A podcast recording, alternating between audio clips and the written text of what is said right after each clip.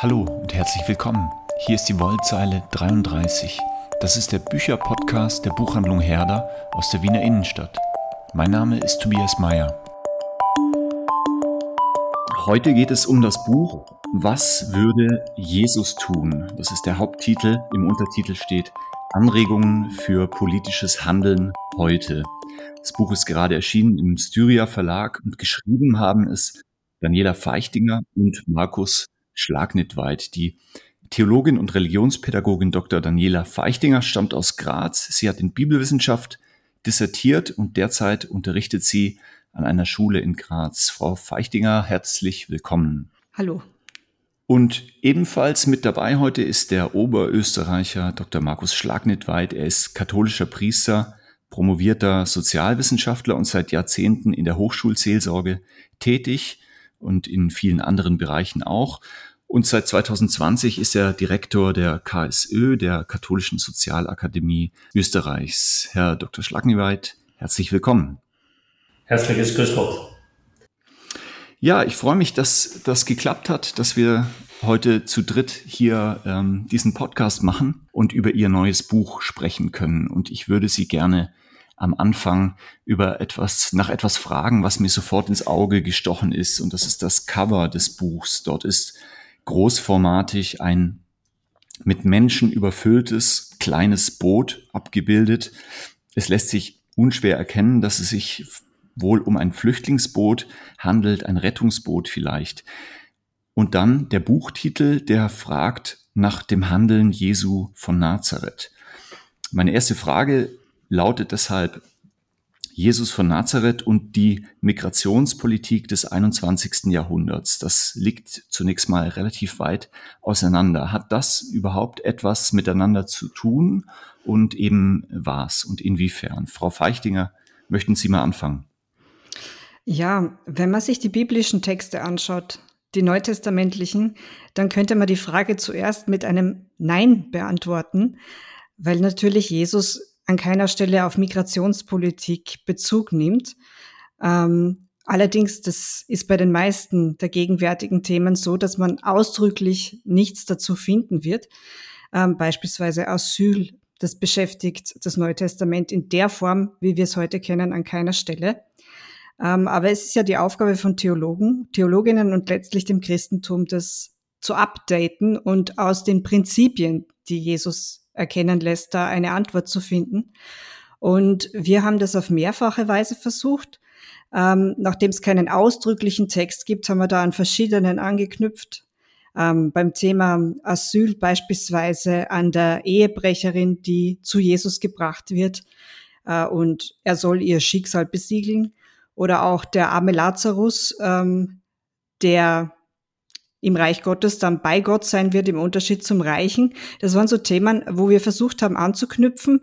Und da zeigt sich schon deutlich, dass sich für die Migrationsfrage Antworten gewinnen lassen.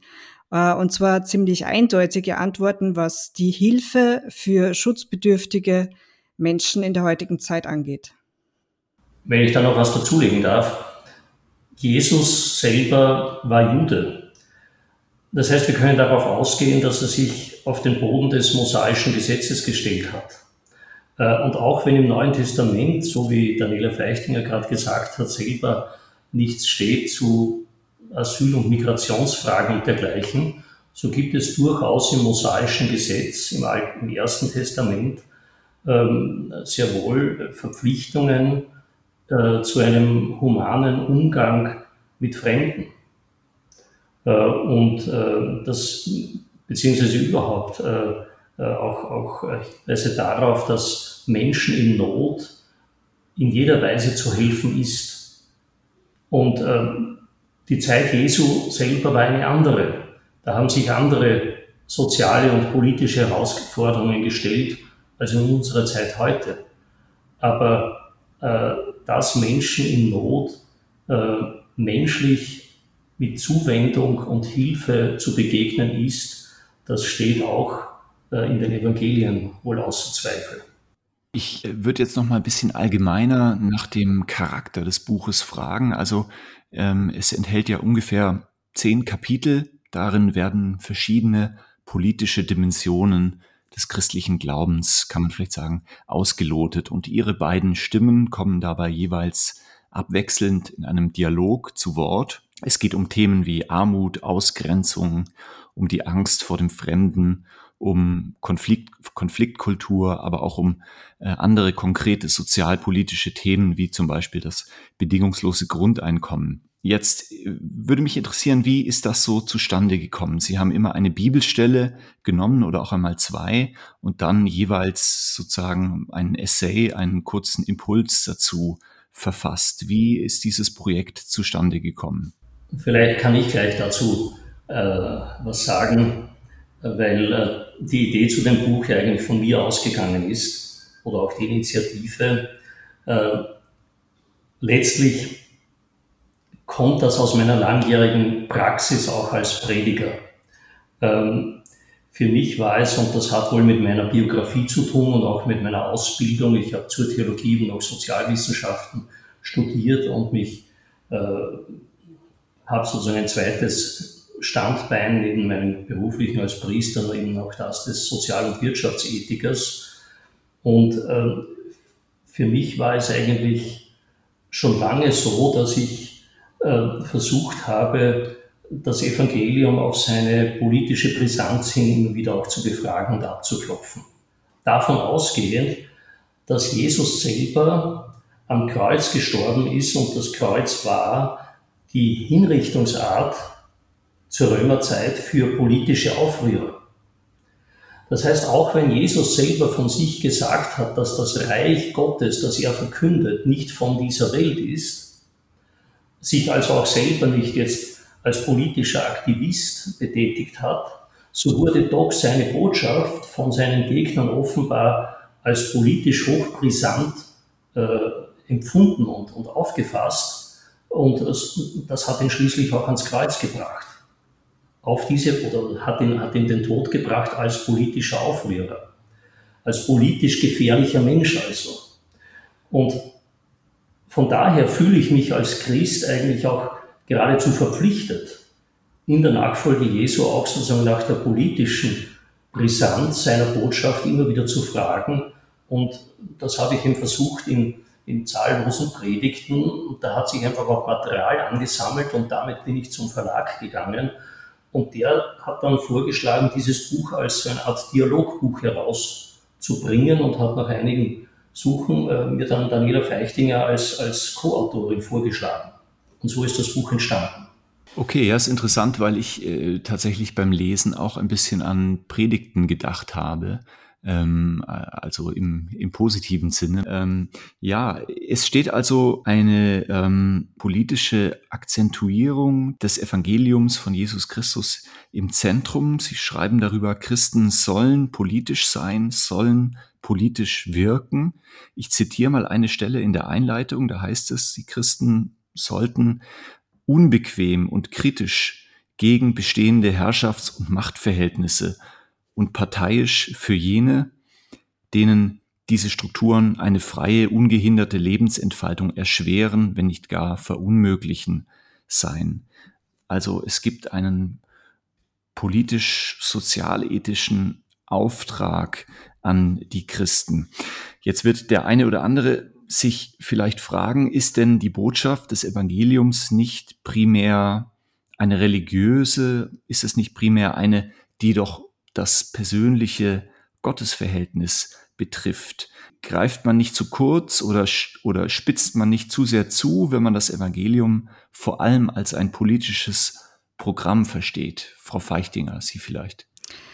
Hm, meine Erfahrung, gerade in der Pädagogik und in der Pastoral, lehrt mich da etwas anderes, weil gerade die Menschen, die sich sehr intensiv mit der Bibel auseinandersetzen, in welchem Rahmen auch immer, dieses Bedürfnis bekommen, nicht sitzen zu bleiben, nicht bei sich zu bleiben, sondern das muss doch jetzt irgendeine Konsequenz haben. Also für mich war auch eine der großen Motivationen, dieses Projekt anzugehen, eine Dame, die mir in einer Bibelrunde gesagt hat am Schluss, das war jetzt alles sehr interessant, aber was will Jesus, dass wir jetzt tun? Und das ist, die Frage war so formuliert, dass ich vor den Kopf gestoßen war, aber schon zugeben muss, sie hat recht. Also was, was ist jetzt die Konsequenz daraus, dass wir uns gut unterhalten haben? Ähm, und da gibt's auch immer wieder diesen Zwiespalt zwischen, ja, man, man tut das für die eigene Innerlichkeit oder man geht nur nach draußen. Und das war ja auch der Versuch in dem Buch, das zu verschränken. Also das widerspricht sich absolut nicht zum persönlichen Gewinn, zur persönlichen Reifung, sich mit diesen Texten auseinanderzusetzen. Aber was sich halt meistens einstellt, ist das Bedürfnis dann, damit auch zu wirken. Und sobald ich in den öffentlichen Raum hinaustrete, bin ich unweigerlich politisch. Das bedeutet nicht, eine Partei gründen zu müssen, ähm, die sich christlich auf die Fahnen schreibt. Das äh, ist in einem säkularen Staat mit guten Gründen auch nicht äh, gefragt. Aber dass mein Handeln eine öffentliche Dimension hat, automatisch, egal wie stark ich das deklariere, ähm, das liegt in der Natur der Sache, würde ich sagen. Wenn ich mich auch noch dazu äußern darf, mhm. ich gestehe jedem Menschen eine persönliche Spiritualität zu, in der er sich möglicherweise nur um eine, um ein, eine gute persönliche Beziehung zu seinem Gott äh, kümmert. Äh, aber sobald Menschen ihren Glauben nicht nur für sich persönlich oder privat leben, sondern ihn mit anderen teilen, und ab dem Zeitpunkt spreche ich dann auch von Religion, also von einer, äh, einem Zusammenschluss von Gläubigen, äh, ist es, beginnt eigentlich das, eine, eine Grundfrage von Religion, wie wollen wir unser Leben gestalten und auch gemeinsam gestalten. Und äh, in dem Moment wird Religion hört sie auf, bloß privat zu sein, sondern betritt den Raum der Öffentlichkeit.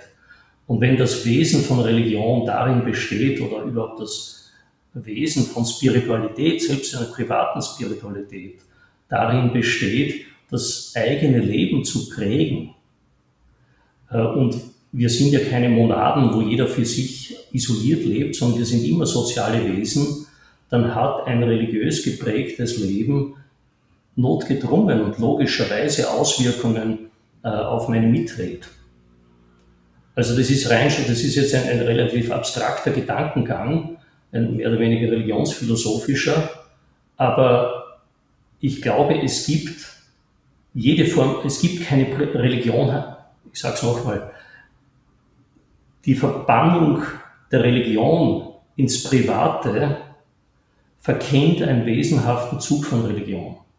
Religion hat immer etwas Öffentliches und, hat, und greift deshalb auch in die Gestaltung des öffentlichen Lebens ein. Äh, die Entscheidung, welcher Religion ein Mensch angehören will oder ob er überhaupt gläubig sein Leben äh, gestalten will, das ist eine höchst persönliche Entscheidung. Aber die jeweilige Entscheidung wird in irgendeiner Weise auch öffentlich wirksam. Und wie gesagt, der zweite Punkt ist, gerade im Bereich des Christentums, ein privates Christentum ist für mich eigentlich nicht denkbar oder wäre geradezu ein Verrat an der Person Jesu. Der hat toll gepredigt, der hat viele Menschen geheilt, der hat Menschen in Not geholfen, aber dafür landet man nicht am Kreuz, sondern äh, da, da werden alle wohl begeistert von ihm und sagen, das war ein guter Mensch. Ja, das war. Aber seine Botschaft hat offenbar schon noch was anderes auch bewirkt. Etwas, das in bestehende Machtverhältnisse eingegriffen hat und deshalb für manche Interessen gefährlich war. Mhm. Also Christen sind, ähm, sind immer auch öffentliche Akteure, die Kirchen sowieso auch. Äh, eine, ein Punkt, den Sie in Ihrem Buch auch ansprechen, ähm, würde ich gerne noch mal kurz vertiefen. Und zwar geht es da um die Kirchen als Räume des Asyls. Ähm, also es gibt ja das, ähm, das, äh, die Tradition des Kirchenasyls und so weiter. Sie meinen das aber, wenn ich es recht verstanden habe, in dem Buch nicht nur im wörtlichen Sinne, die Kirche bietet ähm, Flüchtenden einen Zufluchtsort, sondern auch in einem übertragenen Sinne noch einmal, dass Kirche in einem weiteren Sinne ein Raum des Asyls ist. Vielleicht können Sie dazu noch etwas sagen, Herr Schlagnitweit.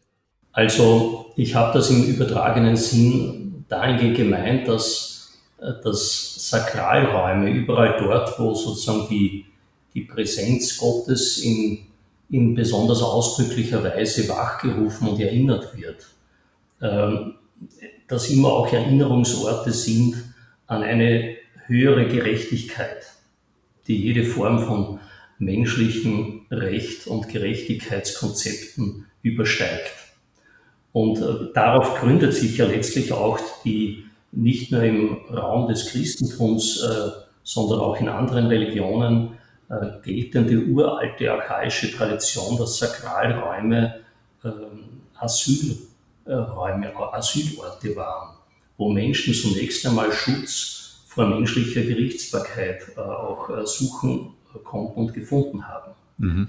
Ähm, das ist, wie gesagt, nicht einmal ein spezifisch christliches, äh, eine, eine spezifisch christliche Tradition.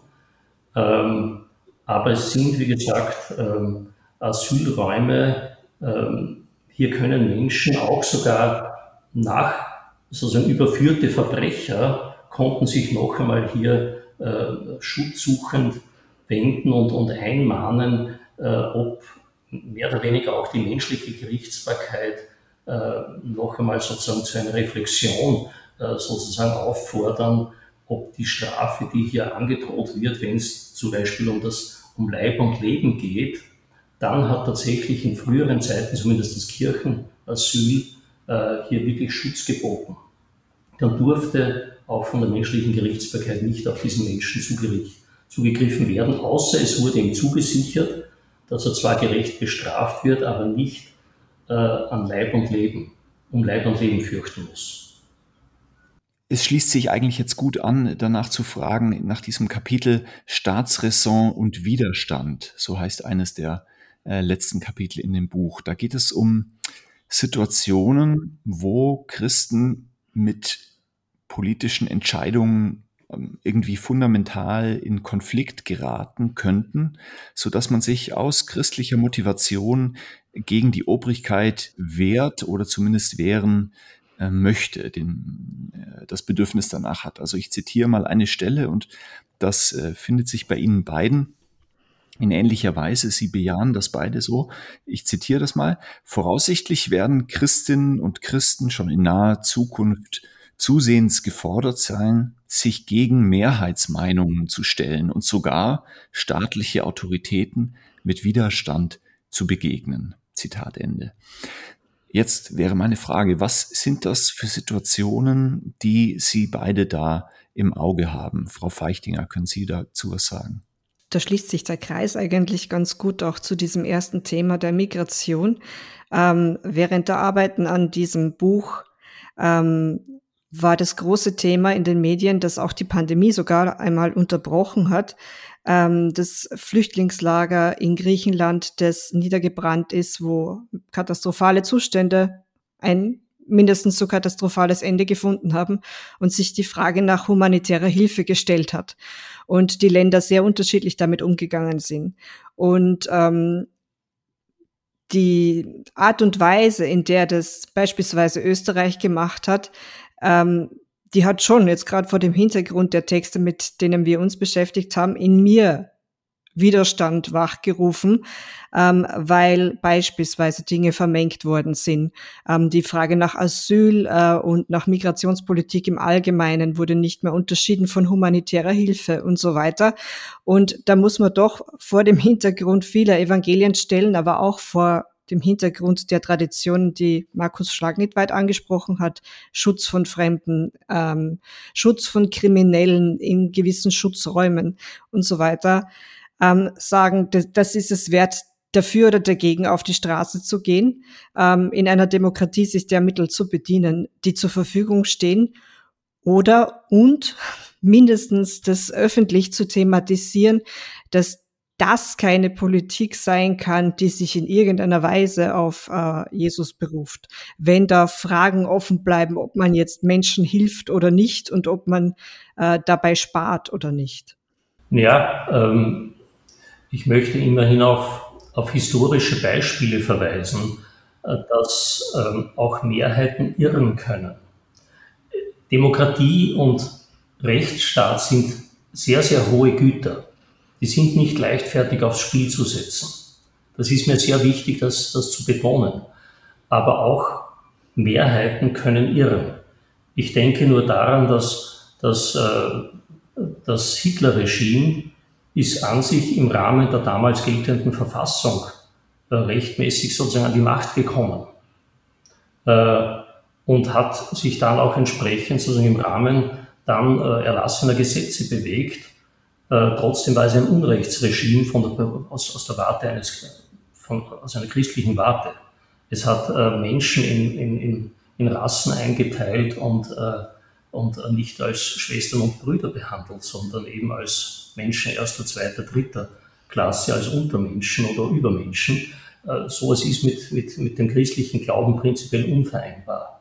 Und äh, in solchen extremen Situationen äh, ist auch das hohe Gut des Rechtsstaates oder auch der Demokratie eigentlich äh, äh, gegen einen höheren Wert äh, nochmal abzuwiegen.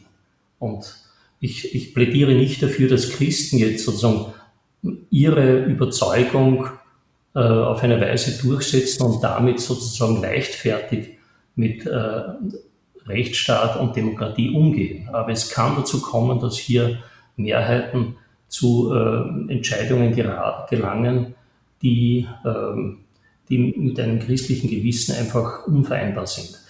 Wenn ich, aktuelle Politiker und Politikerinnen betonen immer wieder, äh, dass sie äh, ihre ihre Asylpolitik, auch die Abschiebungen in, in äh, Herkunftsländer und so weiter auf Basis geltender Gesetze vornehmen. Wenn hier aber ähm, NGOs glaubhaft versichern können, dass es gewisse Herkunftsländer gibt, die als absolut keine sicheren äh, Fluchtstaaten gelten. Ich nenne nur das Beispiel Afghanistan, weil das jetzt aktuell immer wieder auch genannt wurde. Es werden aus Österreich Menschen nach Afghanistan zurückgeschoben äh, die dann um Leib und Leben zu fürchten haben, dann sage ich, hier muss eigentlich Widerstand. Äh, äh, ich muss dann auch selber die Konsequenzen in, in, in, natürlich auch tragen. Also wenn ich mich hier natürlich auch auf, gegen geltende Gesetze stelle, muss ich unter Umständen die Konsequenzen dafür tragen. Es gab jetzt gerade in Deutschland Prozesse gegen Ordensmenschen, die Flüchtlinge oder Asylsuchende vor äh, der Rückführung in ihre Heimatherkunftsländer bewahren wollten und ihnen sozusagen sie versteckt haben vor dem Zugriff der staatlichen Gewalt. Okay, sie haben das jetzt auch äh, am Gerichtswege auszutragen. Das sind solche Situationen, die ich gemeint habe. Und äh, ich wollte damit sozusagen ein gewisses Gegengewicht setzen, dass sagen, okay, Demokratie ist wichtig und ich bekenne mich sehr wohl zur Demokratie, aber eine Mehrheit ist nicht automatisch im Besitz äh, des moralisch Guten. Ja, vielen Dank Ihnen beiden. Wir sind eigentlich schon am Ende angelangt. Das Buch Was würde Jesus tun? Anregungen für politisches Handeln heute ist im Styria Verlag erschienen 2021. Es hat 176 Seiten und kostet 22 Euro. Frau Feichtinger, Herr Schlagnitweit, ich danke Ihnen sehr, dass Sie dabei waren. Vielen Dank für die Einladung. Danke für das Gespräch auch und für die Einladung.